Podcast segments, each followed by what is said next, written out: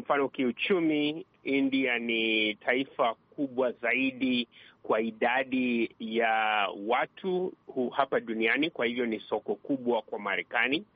Kwa kimsingi ya kidiplomasia, India ina ushawishi mkubwa kwa mataifa yanayoendelea kwa historia yake ya kutojiunga kwa mrengo wowote kwa wakati wa vita baridi. Kisiasa, India pia ina ushawishi, manake ni dola kubwa eneo la Asia Kusini, uh, kando pale na Urusi na Uchina. Lakini pia kwa masuala ya kiusalama, India ina jeshi kubwa, ni soko kubwa kwa Marekani kwa kununua uh, zana za kivita na pia ni dola kubwa ambalo Marekani linaweza kuungana nalo kuweza kupunguza makali ya ushawishi ya kivita ya Uchina kwenye eneo ya Asia kwa ujumla. Kwa hivyo inafaidisha au inanufaisha uhusiano huu kwa njia nyingi tu. Wakati Narendra Modi akiendelea na ziara yake nchini Marekani, mbunge wa Democratic Ilhan Omar alitoa taarifa ya awali, na hapa ni namnukuu: kinachotokea nchini India kinakwenda kinyume na maadili yetu ya kidemokrasia. Chini ya waziri mkuu Modi, serikali imelenga na hata kupitisha sheria za kuwabagua watu wachache wa kidini. Maneno haya yanatoa ujumbe gani kwa Modi akiwa katika ardhi ya Marekani?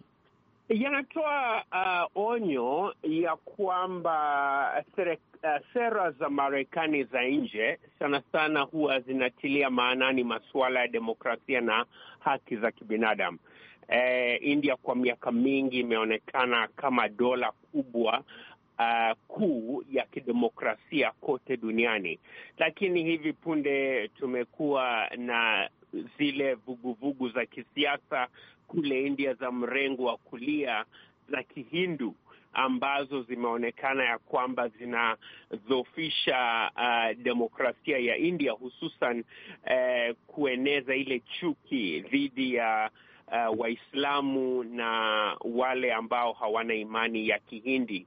Kwa hivyo ni onyo kwa uh, Narendra Modi ya kwamba uh, hapa Marekani Uh, ni kama umaarufu wa India kwa kiwango fulani umeanza kudorora kwa sababu ya itikadi itikadi kali hizi za Kihindu ambazo kwa taifa la India zinadhoofisha uhuru wa wote, hususan wale ambao hawana imani hii ya ya Kihindi na wale ambao sio wanachama wa uh, chama tawala cha BJP na moja kati ya maneno yake Narendra Modi akiwa Marekani amesema kwamba nchi yake haina ubaguzi wa kibinadamu. Nini maoni yako? Kihalisia ni kusema hivyo, kusema ya kwamba India ni dola kubwa zaidi ya watu uh, bilioni moja na kwa miaka mingi imeonekana kama uh, uh, nuru kuu la demokrasia kwa mataifa yanayoendelea na kwa dunia nzima.